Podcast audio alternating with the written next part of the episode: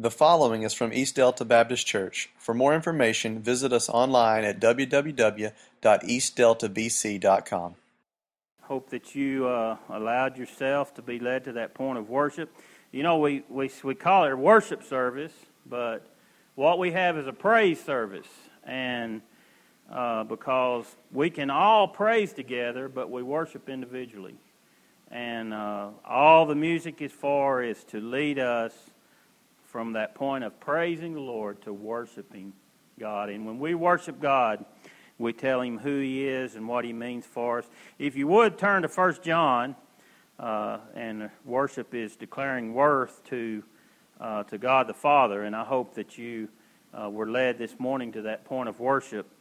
Uh, we, we talked last week about a call to authenticity, and we started last week with the ideal of uh, Barb, if y'all remember Barb, we talked about, and how she shows up weekly and uh, everything looks great. And her her husband Ken also, and their children are all great. And we talked about Joe and how Joe is a man's man and how he uh, shows up and everybody looks to him and he has the great stories and the the history of football and being in the military and and then when we look closer, we realize that we were talking about uh, Barbie and Ken and their children and G.I. Joe and, and how so many come to church and they put on this plastic veneer, veneer that, that others look at and say, well, all is fine with them.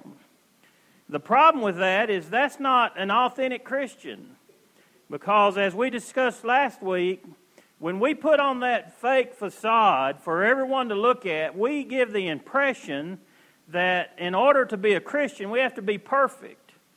And this church, and that John is writing to here, they were giving that impression. And John, in his first letter, begins to write here's the roadmap to Christianity. We talked about joy for the journey a couple of weeks ago.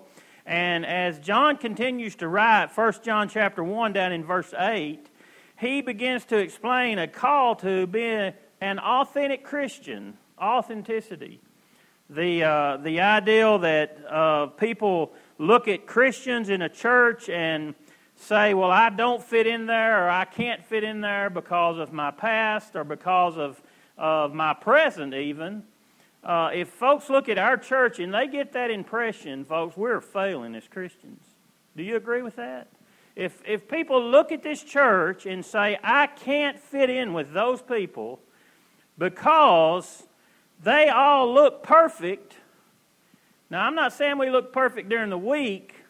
I'm saying when we come here on Sunday, we put on that, that perfection face and we come with this pious look that, hey, everything's great with me. I have no issues. And folks that do have issues, they look at that and say, well, I'm not I'm not like that. I can't fit in with that. Now, I'm not saying anyone here does that. I'm saying let's ask ourselves if we believe what John has to say about a call to authenticity that's given through Christ. Now, if you would, 1 John chapter 1, and we're going to go to verse 8. And this is John, and he's talking to us as a church. He's talking to these churches in Asia Minor. He said, If we claim to be without sin, we deceive ourselves and the truth is not in us.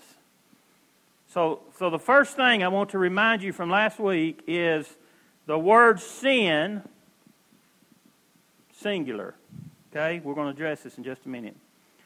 But if we confess our sins, he is faithful and just and forgive us of our sins and will purify us from all unrighteousness. Now, we're going to stop there this morning because that's as far as we got last week. And just a a real quick review from last week is, is really thinking about authenticity and how we get there. The first thing we talked about last week is this.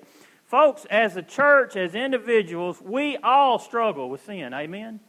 There's no one here. Wait a minute. Amen? We may even have trouble bringing ourselves to saying amen because we all struggle with sin. John says if we say we don't, we're deceiving ourselves. We're lying to ourselves. And, folks, if we're lying to ourselves, then we can look around and people that look at us say, you know what? They claim to be without sin. They're lying to themselves because I know them. So if we come here on Sundays and we claim to be without sin, to have no sin, we're deceiving ourselves. Now, I want to remind you what John's talking about here. When he says sin, singular, he's talking about a sinful nature. When you were born, you received a sinful nature. It's part of, we're children of Adam. That's what the Bible calls us. In other words, it has been passed down from generation to generation. We have a sinful nature within us. That's why Christ says we need to be born again. And Nicodemus said, How can we enter our mother and be born a second time? And uh, Christ says, You're born of flesh the first time, but you need to be born of the Spirit. And you need to be born again. And when we're born again, in other words, when we tell, tell Christ, Look, I, I'm a sinner and I have sin, I've inherited sin, that's what John's talking about and I need to be forgiven, then we're born again and God gives us a new nature. Now, we still have that old nature. Paul says this there's an old nature and a new nature, and they're at war within me. They're battling within me constantly. So, John says this if we claim not to have that sin nature, not to, not to have inherited that inward disposition of sin, we're deceiving ourselves. We're denying, uh, we're, we're in denial of, of our truth of who we are and we're refusing to face up to the facts that we're sinners. Now, I want to go back right here and remind you what we're talking about this morning. We're talking about a call to authenticity. We're talking about getting rid of those plastic facades and being real to who we are and being real as a church. So, God calls us to authenticity because none of us are free from our struggle with sin. So, we don't need to come on and put up an act on Sunday morning to make other people think that, hey, I'm free from sin. Now, here's the second thing we talked about last week confession brings cleansing. 1 John chapter 1, verse 9, we just read it. If we confess our sins, he is faithful and just to forgive us our sins and cleanse us from all unrighteousness. John tells the church that, okay, no one's without sin. If we confess our sins, he's faithful and just to, to forgive us and cleanse us from all unrighteousness. We talked about that word confession last week, which, mean, which means to acknowledge, literally to say the same thing. It's not just to say, Lord, I've sinned, forgive my sins, and moving on. It's, John says, we, we name our sins. God, I confess this is my sin, and I need to be forgiven for this sin. You know the problem with that? It's hard to do sometimes. Matter of fact, as I was looking at this, it says most people in 12 step movements call this searching and fearless moral inventory. So if you get in a 12 step program, of Alcohol Anonymous or something like that, they say we have a, we have a term called fearless, searching, and moral inventory. When we go before God, we fearlessly search who we are. And folks, if you think that you can't find any sin, then I ask you just to pray, Lord, would you reveal my sin to me? And you know what? You'll get it revealed to you. All of a sudden, you'll be aware of your sins. And John says we need to confess our sins. And we find, we find a cleansing. We find a purification. And we need to understand not, God's not going to look at us and say, well, that sin is so great I could never forgive that. that the, God doesn't operate that way. He, he forgives all sins if we come and confess it. So God calls us to authenticity with each other because our confession brings cleansing from our sins. So when we come together, I'm not saying that you uh, have to, we talked about this last week, we don't have to go through a priest. The, God took care of that when Jesus Christ came and died on the cross and took away that need for a for a, someone to be our, uh, our go between, and we're going to talk about that in just a moment. But we we confess our sins to God. And folks, it doesn't hurt sometimes to confess our sins to one another. That we can be accountable for our sins. That we can tell a, a, a brother or sister in Christ that we gain through fellowship. And we talked about what fellowship means. And, and we can say, hey, I struggle with this, and I need your prayers, and I need some help with this. Why don't we do that? Because we've got this facade that we don't want anybody to know we struggle with sin. True or false? We do that, don't we? I mean, how could I confess to you that I'm dealing with a sin when you think I'm perfect? Well, folks, we don't think you're perfect. and, and I hope you don't think I'm perfect. If you do, have lunch with Denise because she can straighten all that out real quick. See, the reason we recoil from that is how could I how could I tell others I'm struggling? You know why that comes to our mind? Because we're struggling with authenticity. See, we're, we're saying I can't be authentic. I, I have to put a facade up. So Christ calls us to be authentic with each other because confession brings cleansing from our sins. So today, here's the thing that we need to understand. It's, it's not funny to me, but I'm going to say the word funny. It's funny to me how many times people find out that I'm a preacher. I'm trying something new this morning. I tried putting my message in here. I don't like it, if y'all can tell. My Bible keeps sliding off, and I've got to hold it. Uh, but it's funny to me, people find out I'm a preacher, and I say, Oh, I, I wouldn't have said that if I'd known you as a preacher. well, what difference does it make? Because listen, God knows us, doesn't He? And I always respond that way. Hey, God hears everything. I'm just a man, I'm just a person. And, and, for you to say, well, I can't respond to you this way because, because you're a preacher, we need to realize that God knows our past. Now, look there in verse 10. This is 1 John, starting in verse 10. If we claimed we have not sinned, we make God out to be a liar. And His Word has no place in our lives. Now, that's getting serious, isn't it?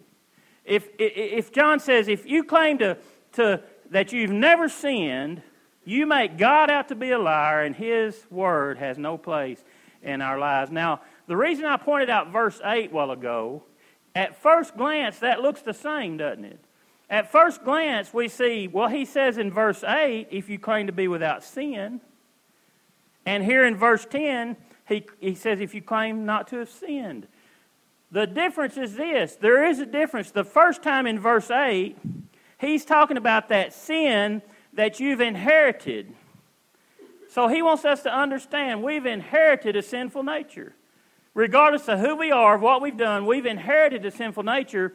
Then he goes beyond that and says here in verse 10 if you claim that you've not sinned, and what that's talking about, you've actually broken the very laws of God. You've actually broken what God has told us not to do and what God has commanded us not to do, you've actually broken those things. Now, I know of no one really that have ever said that with their lips that, hey, I, I, I don't actually, I've never actually sinned.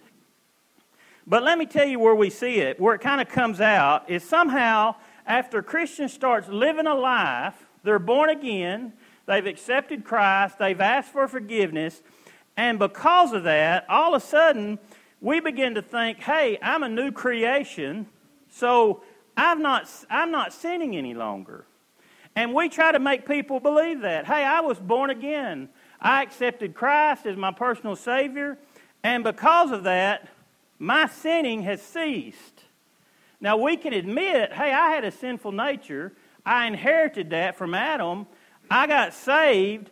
I got a new nature. But now I don't sin anymore. John says if, if that becomes our ideal, then we're saying, God, you're a liar. And, and His Word has no place in our life, has no place in our heart. So, so those who say that, that say I'm a, I'm a new creation, they, they say I'm going to press on, I'm going to I'm to forget what's behind me, and I'm going to forget all those things. But there's a problem with that. Folks, we need to remember where we came from. If you want to be an authentic Christian, Remember where you've been. You know what that helps us do? That helps us not to look at somebody else and say, tisk, tisk. Isn't that terrible? Did you see what they did? Hey, I heard so and so did this. I was down there and I saw them do this. Who was it saw me buying that beer in the grocery store? Who was that? Charlotte, was that you? it's true. I was. And you know what was so funny? I had a six pack sitting here in my basket, and I met one of y'all. I don't know if you're here today, but you remember it if you are. Don't try to be unauthentic. and y'all kind of can't see my eyes, but here's how the conversation went. Hi, Jake, how are you? and I felt compelled to say, we're making beer butt chicken at home. you know, I, felt compelled to explain, but you know what? I let them go a little while. just wondering, and I could ask any of y'all here today, and you would say, Oh, I, I don't think there's nothing wrong with having a drink. You can ask me, and I'll say the same thing. But you say that, but when you see your preacher pushing a six pack down the aisle, the truth comes out. it's okay for me, but you're the preacher.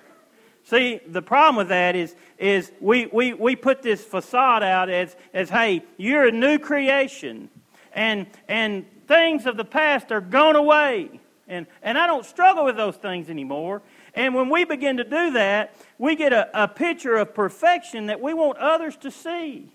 But, folks, when we can look back and realize we've been there, I've been there, I, I've lived that, I'm not saying that we don't forgive ourselves. I'm not saying that we carry around a guilt of something that we've had in our past. I'm saying we don't forget it. And, and you may be thinking this morning, well, I'm not sure that I believe that because all I've ever taught, been taught or been told was, hey, when you're forgiven, you need to, you need to be forgiven. You need to accept that forgiveness and you need to move on. Well, what that we need to forget, we need to realize is we do need to accept that forgiveness.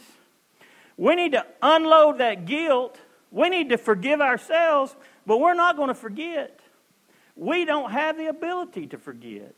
So we're going to have that in our mind, and I want you to think about Paul.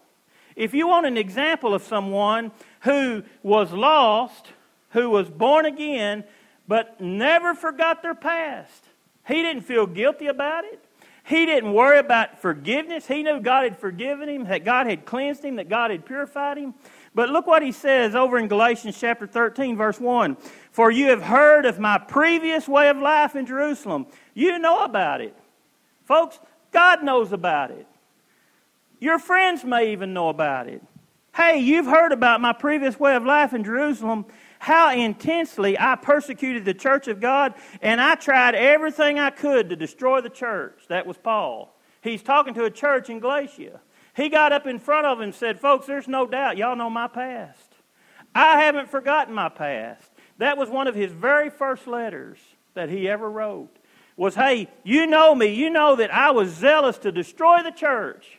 In one of his very last letters he wrote was over in Timothy, 1 Timothy. He says, even though I was a blasphemer, I was a persecutor, I was a violent man, I was shown mercy because I acted in ignorance and unbelief.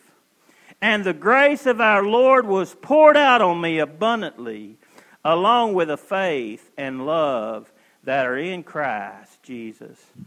Here is a trustworthy saying that deserves full acceptance. Christ Jesus came into this world to save sinners, of whom I am the worst. You see, Paul never lost sight of where he had came from. And when people looked at Paul, they knew he was authentic because he didn't have to put on some false facade that people would look at and say, well, Paul has arrived. From his first letter to his last letter, he said, I am what I am simply through the grace of God. And, folks, when we can begin to live our lives of understanding God knows our past, but He loves us anyway, when we can come to that point, we're living a life of an authentic Christian. See, God calls us to authenticity with each other because He knows all the details of all of our past. Do you ever think about that? Maybe God's placed you in this church because He knows the details of your past. And maybe He placed someone else in this church because He knows the details of their past. And He needs you to be together so that you can grow and that you can learn and you can be more of what God wants you to do because of the things that's happened in your past. See, God calls us together. I want you to hear this statement. God knows every detail regarding our life, He knows every mistake, yet He loves us anyway. Isn't that an amen? Listen to this God knows every degrading detail. He knows every humiliating mistake, but He loves us anyway. That's great news, folks. That's something we can leave here and say, you know what? That's great. God, He knows everything, but He loves us anyway. That's difficult for me to comprehend, but it's true. That God loves us anyway, regardless of our place. God knows your story. He knows my story. He's acquainted with every detail. He knows everything that we did yesterday and last night and Friday and Friday night and last week. He knows all of those details, yet He loves us just the same. Here's the last thing this morning. When we think about this and we put it all together, we realize that we've all sinned. We realize that, that confession brings purity and brings cleansing. We, we realize that, that God knows all of us. He knows our past. He knows everything about us. Even in the midst of all that, Jesus is enough. Amen. He's enough. If you will, look there in, in 1 John chapter 2. Chapter 1 is kind of is emphasizing this, this walking in the light or this call to authenticity. That's what we've been talking about. But it kind of carries over into, ver, into chapter 2. So, so 1 John chapter 2, verse 1 My dear children, I write this to you so that you will not sin. Okay? But if anyone does sin, we, who, we have one who speaks to the Father in our defense. We have an advocate who is Jesus Christ, the righteous one. He is the atoning sacrifice for our sins, and not only for our sins, but also for the sins of the world. So, what John does here, he, he ends chapter 1. He's talking about this call to authenticity. He continues in chapter 2 because I think what happened is John is writing this, and he's writing that God knows us, God forgives us. He's writing all of these things. And then he begins to think, I, I don't want people to think it's okay to sin. I don't want people to think that, that hey, God's, God's okay with sin. He's, he's going to forgive me. He's, he's gonna, we're going to move on. He knows my past. He knows my future. He knows that I'm going to sin. See what John did? He came back and he said this God's not okay with sin. And that's what he writes right there in chapter 2, verse 1. God's not okay with sin.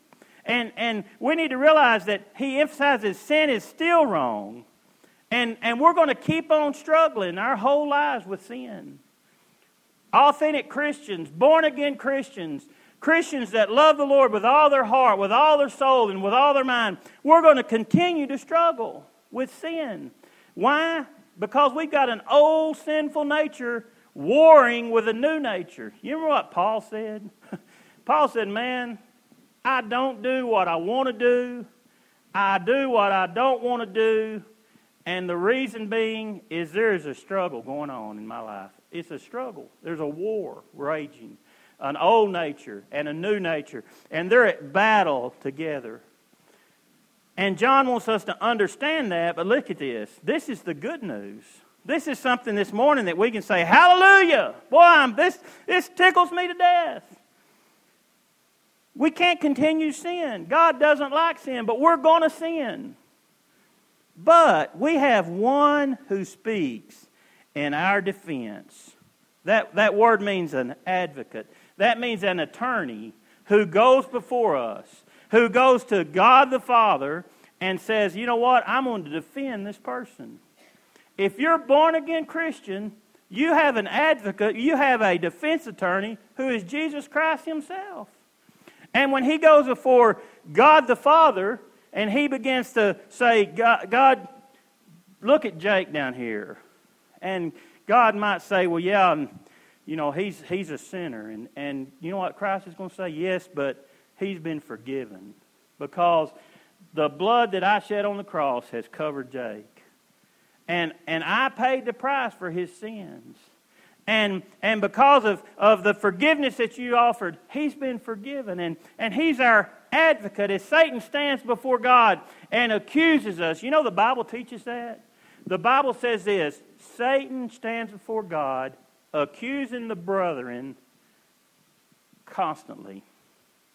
That's what Satan's doing. He's standing before God constantly accusing us. Hey, look at Neil. Look at Jeremy. Did y'all see what he did today? Did y'all see what Denise did today? God, did you see that? Did you? But you know what? We have someone else that's Jesus Christ who says, wait a minute, I object.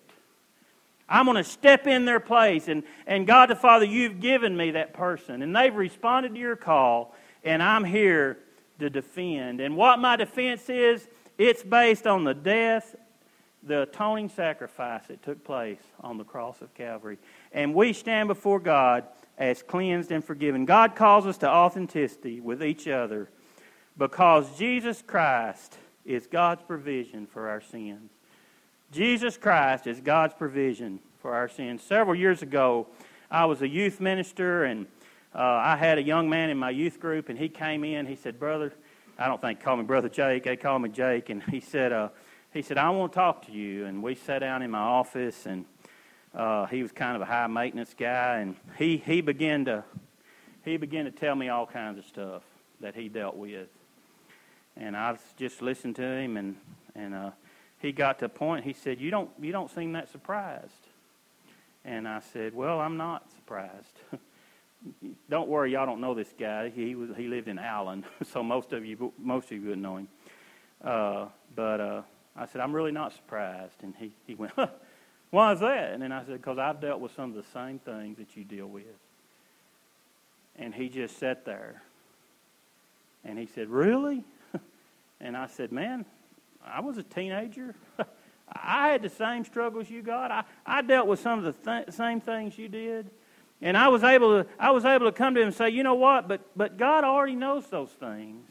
And God loves us just the same. And, and sure, I had to deal with my sin. Sure, I have to confess my, my sin. Sure, I had, to, I had to give an accountability for my sin. But, but when I recognized that and when I confessed to God, he, he forgave me and He cleansed me of those sins. And I said, Chris, you can do the same thing. You can recognize those sins and you can say, God, I, I, want you to forgive me and I want you to cleanse me of my unrighteousness. And, and God will use you just the same. And it was a great time for him and it was a great time for me just to be a reminder that, you know, God knows our past. And when we look around at other Christians and we think, I've got to be perfect because they're perfect, we need to realize we're all in the same boat together. We've all sinned. We've all fallen short. We shouldn't look at someone and go, oh, I can't believe you've dealt with that. We need to say, you know what? I've been there. I, maybe I haven't dealt with that sin, but I've dealt with a sin just like it. My, I've been the same place. And God calls us to authenticity with each other. The modern day church, it's to our shame that people have to go to groups out in the world and go to different groups to, to find healing because that's the only group where they can find authenticity. They have to join some group out in the world and say, This is the only place I can confess that I'm having these struggles and dealing with these struggles. That's to the church's shame, folks. Our church needs to be a place where we can come, we can be honest before God, we can be honest before another, not worried about judgment, not worried what people might think or what people may say, but we can sit down and we can be authentic Christians together. Amen? That's where we need to be working to get as a church. And I hope as we think about the authenticity that God calls us to have and God calls us to be, that we would be the one to say, you know, I'm ready for it. I'm tired of being G.I. Joe and, and I'm tired of being Barbie and Ken and coming in and putting this fake facade on. I, I just want to be real. I just want to be before God and I want to be real and I want to be who I am, who God created me to be, that I may be able to reach out and minister to God's people. Let's bow our heads together this morning.